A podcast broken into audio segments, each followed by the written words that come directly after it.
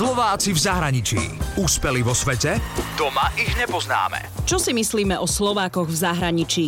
Sme na nich hrdí, keď sa im vo veľkom svete darí.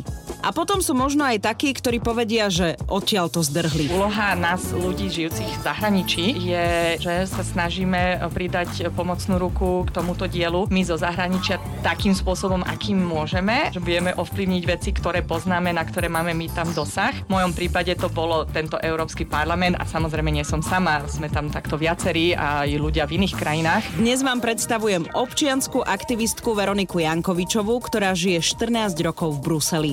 Veroniku Jankovičovú som stretla na odovzdávaní cien Biela Vrana, kde iniciatíva Zaslušné Slovensko získala špeciálne poďakovanie. Na pódiu neboli len aktivisti zo Slovenska, ale aj zo zahraničia. Medzi nimi aj Veronika Jankovičová, ktorá pochádza z Bratislavy a na Univerzite Komenského vyštudovala žurnalistiku a politológiu. Dali sme sa do reči a porozprávala mi, že žila v New Yorku, dostala štipendium v Británii, v Škótsku si robila doktorát a potom stážovala v Rade Európy vo Francúzsku.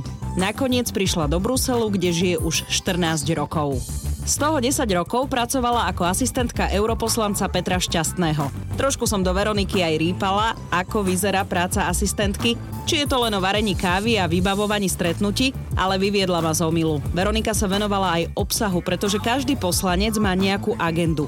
A v tom čase to bol pre europoslanca, pre ktorého pracovala rozpočet a zahraničný obchod. Napríklad obchodná dohoda CETA medzi Európskou úniou a Kanadou. Sú aj rokovania, ktoré sú prísne tajné, sú aj dokumenty, ktoré sa nedajú nahliadnúť. Aj pri tej CETE boli také dokumenty, ktoré boli vyslovene prísne tajné aj pre eh, poslancov samotných, že mohli k ním nahliadnúť len bez nejakého mobilu, že sa nemohli kopírovať alebo neviem čo. A ešte sú tzv. trialógy, to sú vlastne tri strany zastúpené. Tam je zastúpená Európska rada, čo sú vlastne eh, členské štáty. Potom je tam zastúpená komisia ako predkladateľ a Európsky parlament, ktorý schváluje tieto veci, tieto legislatívy. No a tieto rozhovory trialogové môžu byť niekedy komplikované. Veronika po skončení práce v Europarlamente investovala do jedného projektu a založila si aj organizáciu, ktorá sprostredkúva študentom zo Slovenska stáže v Bruseli.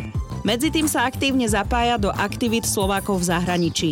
Organizovanie protestu Zaslušné Slovensko bola spontánna reakcia. Dokonca s ďalšími Slovákmi v Bruseli lobovala u europoslancov, keď sa pripravovala rezolúcia o ochrane novinárov. My sme to vlastne posielali pod hlavičkou za slušné Slovensko. Sme písali všetkým europoslancom tesne predtým, ako, ako tá rezolúcia sa schvaľovala a dokonca dva body z tých, čo sme písali, aj boli e, vklúčené do tej samotnej rezolúcie. Týkalo sa to vytvorenia toho medzinárodného vyšetrovacieho týmu. Veronika je jednou zo skupiny Slovákov v zahraničí, ktorí lobujú za to, aby Slováci mohli voliť zo zahraničia. Pretože sme jedna z posledných európskych krajín, ktorá takúto možnosť nemá. My môžeme voliť jedine v parlamentných voľbách zo zahraničia a stále nemôžeme voliť v prezidentských voľbách a nemôžeme voliť v týchto európskych voľbách. Je veľa ľudí aj na diplomatických misiách, na štúdiách, opatrovateľky v Rakúsku, hej, že, že tých ľudí je naozaj veľmi veľa v zahraničí. Mimochodom sú krajiny, kde sú voľby povinné, napríklad v Belgicku a v Luxemburgu.